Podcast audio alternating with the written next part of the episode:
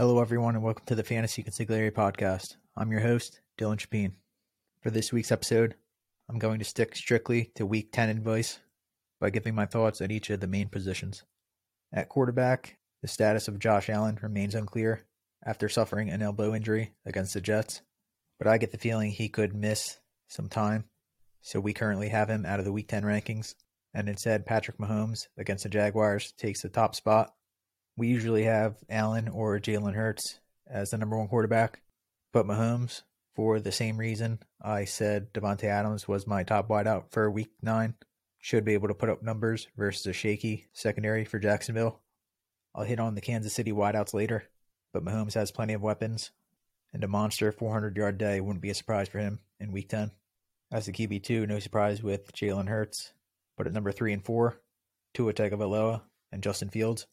For Tua, he's been excellent with that high powered supporting cast, and I don't think a bye week will be enough for the Browns to have any answers for Tyreek Hill and Jaylen Waddle.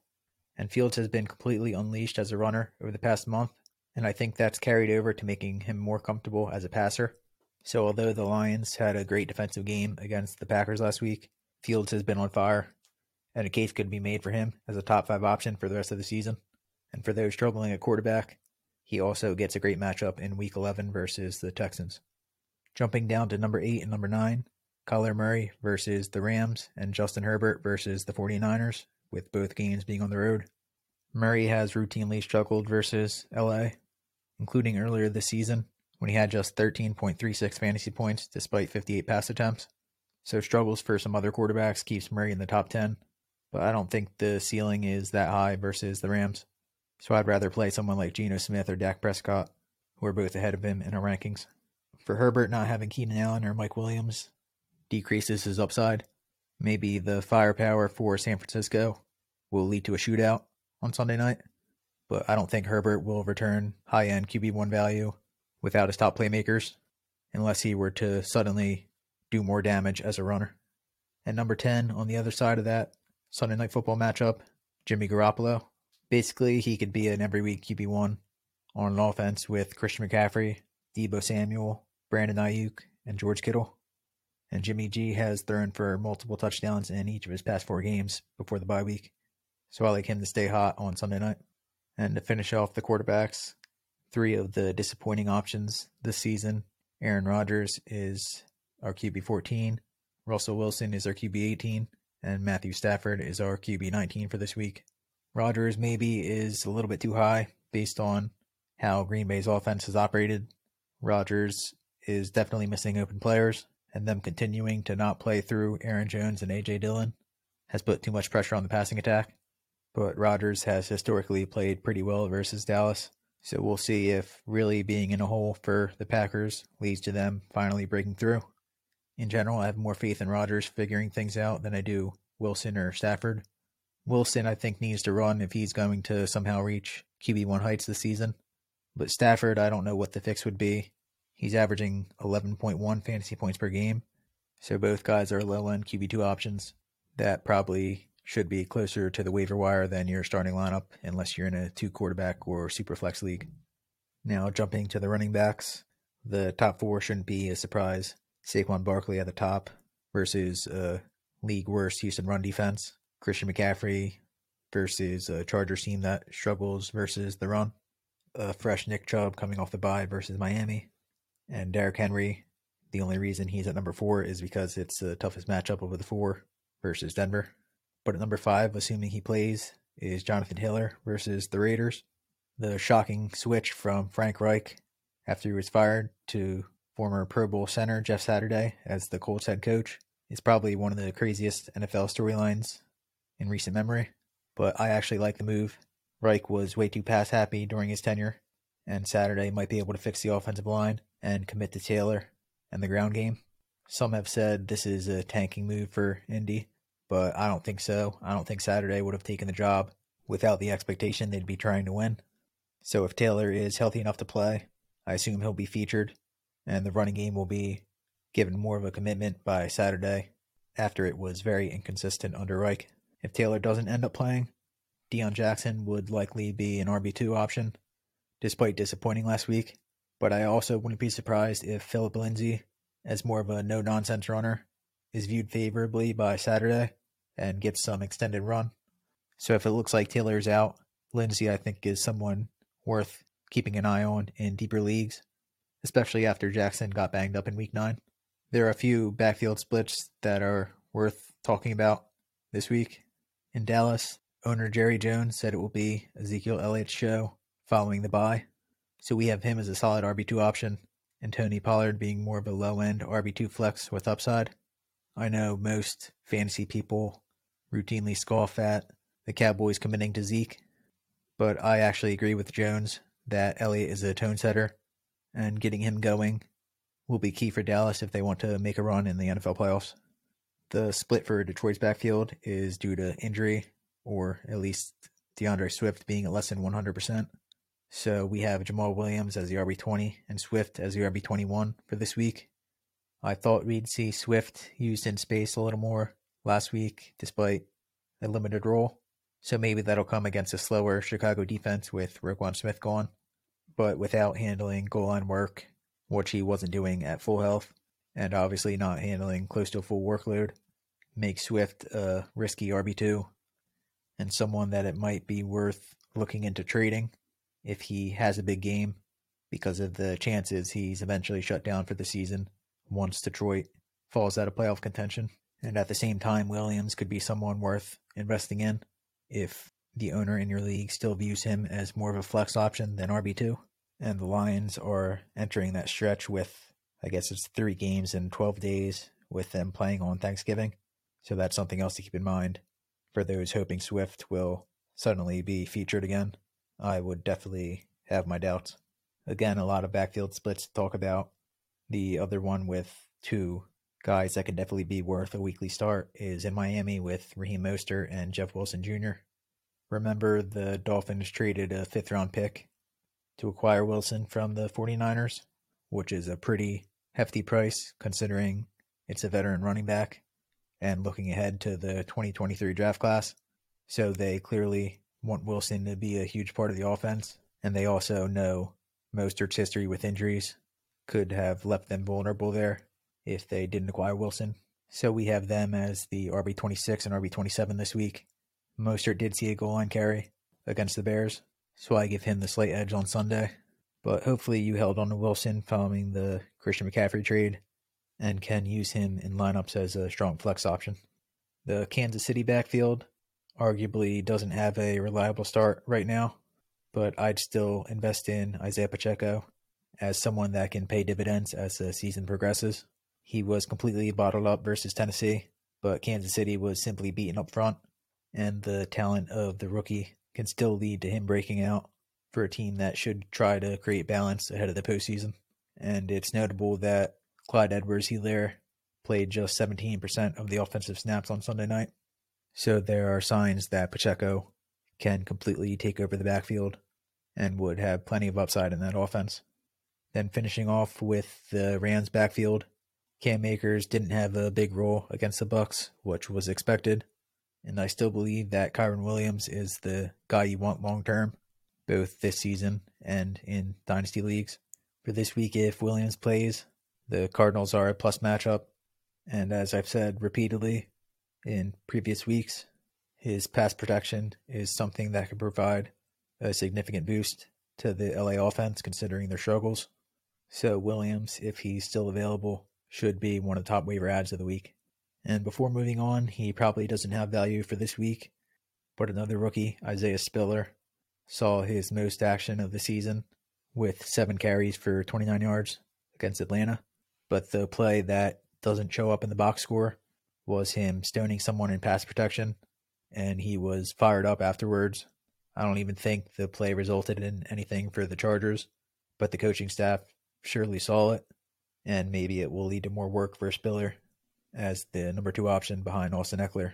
And based purely on talent, he's someone we are very high on, and now would be the time to buy in dynasty leagues while his value is at its lowest. At wide receiver, I'll start by staying in Los Angeles. Cooper Kupp has actually been contained pretty well by the Cardinals in recent matchups. He's still a high end wide receiver one, but perhaps this will be a spot where Allen Robinson is able to have a nice game. He was targeted twice in the red zone from the four yard line in the first matchup, with both coming on the game's opening drive. Both targets ended up incomplete, but there are signs of the chemistry improving some with Matthew Stafford, and Robinson made a couple of tough catches last week. So hopefully there are opportunities for Robinson to finally break out, and I like his chances of finding the end zone despite the struggles. On the other side of the field for that matchup is DeAndre Hopkins, who will do battle with longtime rival Jalen Ramsey. Some of Hopkins' plays versus Ramsey have made highlight reels over the years, but he's actually been held in check. Just looking at the past two years since joining the Cardinals, Hopkins has had yardage totals of 52, 35, 67, and 54, with only one touchdown in matchups against the Rams. So I'd say he's more of a high end wide receiver two than he is a mid range wide receiver one, especially considering the overall state of the Cardinals at three and six and they'll now have the hard knock spotlight on them. Overall, there probably isn't much more to discuss for the clear starting options at wide receiver. Mike Evans has a tough on paper draw versus Seattle as a big bodied option on the outside, but he seems due for a touchdown with no scores over the past five games. DJ Moore went off against the Falcons a couple of weeks ago and should be in position to have a nice night on Thursday night with PJ Walker still under center for Carolina. Darnell Mooney gets a great matchup against the Lions, coming off his best game of the season. And George Pickens sees a more solidified outlook as a wide receiver three option with Chase Claypool now in Chicago. So he shouldn't go overlooked coming off the bye. And Mecole Hardman also makes the wide receiver three ranks, coming off another great game for him. And he saw a season high nine targets. So any increased involvement for Kadarius Toney, I think, would come at the expense of Marquez Valdes Scantling and certainly Skyy Moore rather than Hardman based on his recent play. So for Toney, he notably started his team debut for Kansas City, but then was sort of phased out of the offense as the game progressed on Sunday night. It is encouraging that he saw the game's opening target on a quick bubble pass out of the slot. And something that caught my attention was Andy Reid saying he was extremely impressed by Toney's blocking. I didn't notice that live. They don't always give you a good view of the wideouts on run plays, but I did notice Tony was hustling around after the play to help pick up his teammates. So if his attitude and effort are improved with the Chiefs, there's no reason with the skill set he has that Toney can't make an impact in 2022. And if you're desperate this week, I think he's worth a gamble versus Jacksonville because, as stated, they seem lost in coverage at times. So maybe some of the creativity from Andy Reid will be on display this week. The other flyers I'll mention quickly are Terrace Marshall Jr. versus the Falcons. He's come on in recent weeks with an expanded role, and the second year wideout has the size to continue making plays, including in scoring territory. And for the Giants, Wan'Dale Robinson and Darius Slayton should be their top wideouts, perhaps for the rest of the season, depending on if they were to sign Odell Beckham Jr. But if Saquon Barkley doesn't completely dominate, then there should be production there to be had for both Slayton and Robinson this week. And for the Green Bay offense, Romeo Doubs is unfortunately set to miss four to six weeks with a high ankle sprain. So Sammy Watkins I think can have some flex value, but he wasn't always on the same page with Rodgers last week. So if you want a high upside option, Christian Watson, assuming he can clear the concussion protocol, should have every opportunity to emerge with Doubs out of the lineup. And staying on the field has really been the big issue for Watson so far to begin his career. Finally, the tight ends for week 10. Mark Andrews is on a bye, so Dallas Goedert is again the overall tight end two behind Travis Kelce. Goedert had a 20 point performance last Thursday night, and the Commanders are allowing, I think, the fourth fewest fantasy points per game to opposing tight ends. But Goedert has played well against them in the past, so hopefully he has a big game on Monday night. Also in the top five, assuming he returns, is Darren Waller versus the Colts. And after being very stingy versus tight ends in 2021, the Colts haven't been so this season. So Waller will be back as a top five option, assuming he's on the field for week 10. The guy outside the top five in our rankings that I'm most excited about is Taysom Hill facing the Steelers.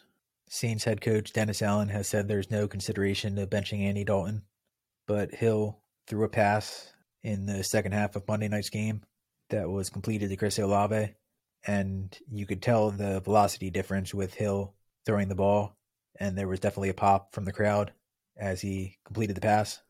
I'd say Allen is serious in not wanting to bench Dalton because he feels he brings a steady presence to the quarterback position. But I'd anticipate them finding more ways to get Hill involved in order to climb out of the three and six start. It seems all the former quarterbacks, even with Steve Young being the latest example, believe that Hill should be featured. Young basically said the Saints are dominant when he's on the field, and the numbers have supported that belief. So if Hill is still available in your league, I definitely pick him up and hope that the Saints at least install more plays for him, whether it be at quarterback, tight end, or as a wildcat option. Also in the top 10 is, despite recent struggles, Tyler Higbee versus Arizona. The Cardinals don't do a good job at all defending tight ends, so maybe Sunday will be a spot where Higbee can reemerge. And for the guys in the tight end one ranks, top 12 with tougher matchups, TJ Hockenson versus Buffalo. The Vikings made it a point to get him involved in his team debut, but I still would rank him as a low end option. We actually ranked him higher last week than this week based on the matchup. And Pat Freiermuth facing the Saints is in a similar position. He should see an increased role with Chase Claypool gone, but I'd view him as more of a low end option than solid tight end one for week 10. And then the other guys I would want to consider as a streamer are Mike Gesicki versus Cleveland, Greg Dulcich versus Tennessee, Cade Otton versus Seattle in the NFL's first Germany game, and Evan Engram versus Kansas City for what will probably need to be a shootout if Jacksonville wants to have a chance. So that will conclude this episode. You can find our full rankings and analysis on wolfsports.com. And if you're a subscriber, we'll be happy to answer any questions you might have. Until next time, I'm Dylan Chapin and this was the Fantasy Consigliere Podcast.